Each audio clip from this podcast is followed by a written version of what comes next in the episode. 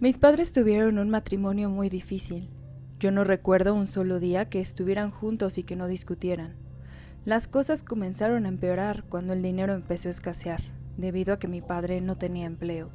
Las peleas se convirtieron en un verdadero terror, en el que las agresiones físicas se hicieron presentes, tanto para mi mamá como para mí. Yo solo recuerdo que un día, cuando mi padre no estaba en casa, mi mamá nos alistó tanto a mí como a mi hermano menor para irnos, según ella, de vacaciones. Podrán imaginar que esas vacaciones no tenían otro objetivo que alejarnos del hombre que nos lastimaba casi a diario. Tomamos un autobús que nos llevó a un pequeño poblado en donde al parecer mi mamá tenía familiares. Vamos a quedarnos en casa de la tía Alicia. Nos la prestó para que estemos más a gusto, nos decía mi mamá mientras caminábamos fuera de la estación. Muchos años después, supe que la casa había sido de mis bisabuelos y que la propietaria en ese momento era la tía Alicia, pero nadie la había habitado en por lo menos 10 años. En ese momento yo no tenía conocimiento de nada y simplemente fuimos con mi mamá a donde ella pensó que estaríamos seguros. Cuando llegamos a la casona, no queríamos entrar. Era muy grande, o al menos así lo recuerdo, y estaba muy descuidada. De hecho, parecía una casa abandonada, con algunas secciones que literalmente se estaban cayendo a pedazos. Para mi mamá era hasta cierto punto perfecta. A mi padre ni a nadie jamás se le hubiera ocurrido buscarnos ahí. En la entrada nos estaba esperando una señora, ya mayor, que tenía las llaves y a quien la tía Alicia había pedido que las entregara a mi mamá. Hola, soy Mercedes, la sobrina de Alicia. ¿Usted tiene las llaves? Le dijo mi madre a la anciana, quien enseguida le entregó las llaves y se despidió sin decir más. Entramos a la casa y fuimos recibidos por un polvo acumulado de años, cuantiosas telarañas, un denso olor a humedad y una polífera población de insectos y arácnidos. En retrospectiva, creo que el terror que tenía mi madre a lo que mi padre era capaz de hacer era mayor a todo lo que esta casa presentaba. Nos dimos a la tarea de limpiar y preparar lo más posible la casa para poderla habitar.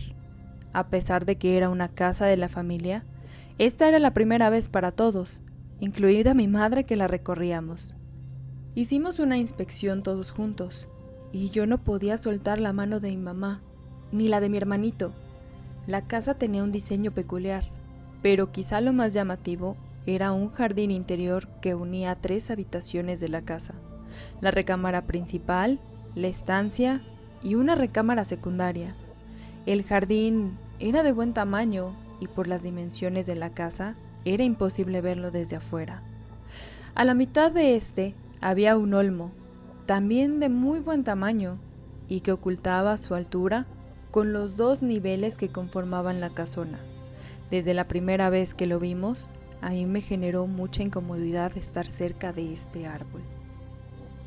Lo primero que limpiamos fue la cocina y la recámara principal.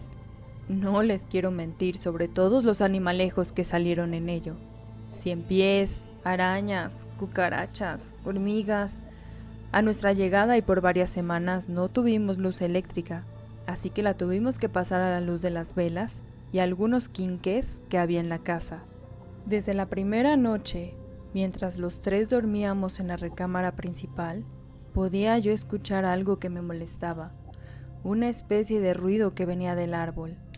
Y le dije a mi mamá que escuchaba ruidos en el jardín, más específicamente en el árbol. Mi mamá dio un vistazo y me dijo, no es nada, nena, es solo que el viento mueve las ramas. Los siguientes días continuamos con nuestra labor de limpieza y preparación de la casa.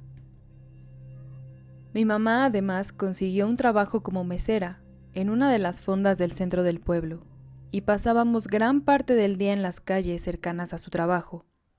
Igualmente, años después ella me confesó que prefería que estuviéramos cerca de ella. Tenía mucho miedo a que mi papá nos encontrara solos en la casa y nos llevara. Las noches transcurrieron más o menos igual.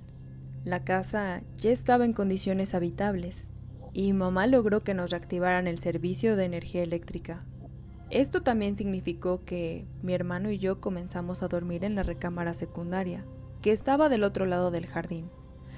Para mí eso fue muy malo, pues desde la primera noche comencé a vivir cosas horribles. Seguí escuchando el crujir de las ramas, pero ahora se acompañaban de una voz tétrica que repetía mi nombre. Mi hermanito parecía no escucharlo, y yo corrí a la habitación de mi mamá para decirle. Lo más que conseguí es que mi mamá permitiera que mi hermano y yo durmiéramos con ella en su habitación. Las siguientes noches, lo mismo, el crujir de las ramas y la voz tétrica que resonaba. Después de algunas noches, me atreví a mirar finalmente al jardín, de donde estaba segura provenía la voz. No debe hacerlo, pues en el olmo había un cuerpo que colgaba de una cuerda, de la más larga y gruesa de sus ramas. Era el cuerpo de un hombre, de cabello largo y desaliñado. Tenía el cuello raro, como con una bola salida de lado, y los ojos se le veían oscuros. Podría casi asegurar que eran rojos, pero por la distancia y la iluminación no podía estar segura. Pude mirar que movía con dificultad su boca mientras decía...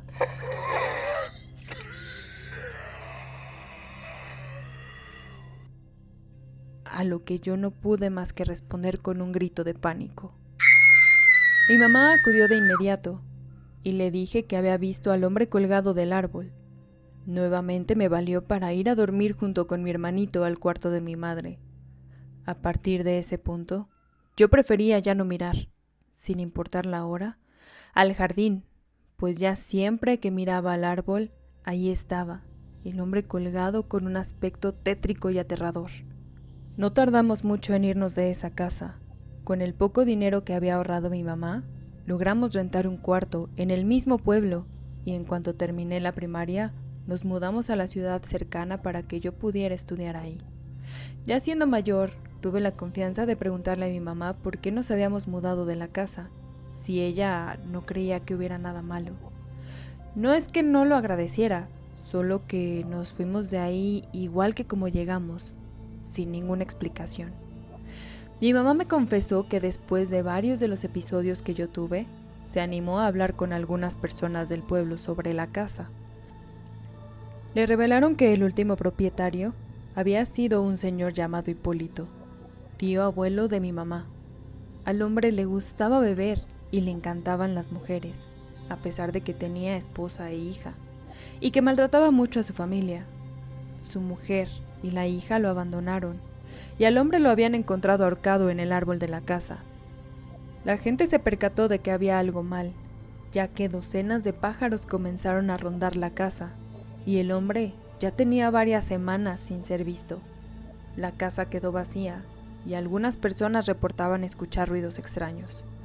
A mi mamá esto le causó una impresión terrible, pues ninguno de nosotros conocía esa historia, y yo había dicho haber visto a un hombre colgar del árbol. Temiendo que el espíritu quisiera hacernos daño, es que decidió que era mejor irnos de la casa. La casona sigue en el mismo pueblo hasta donde sé, vacía y en un estado aún más deplorable del que tenía cuando yo era niña. Nunca sabré qué es lo que quería el espíritu del hombre que colgaba. Quizás solo quería encontrar la paz. A veces me invade el temor pensando que lo que podría haber querido era llevarme con él, como la hija que algún día perdió.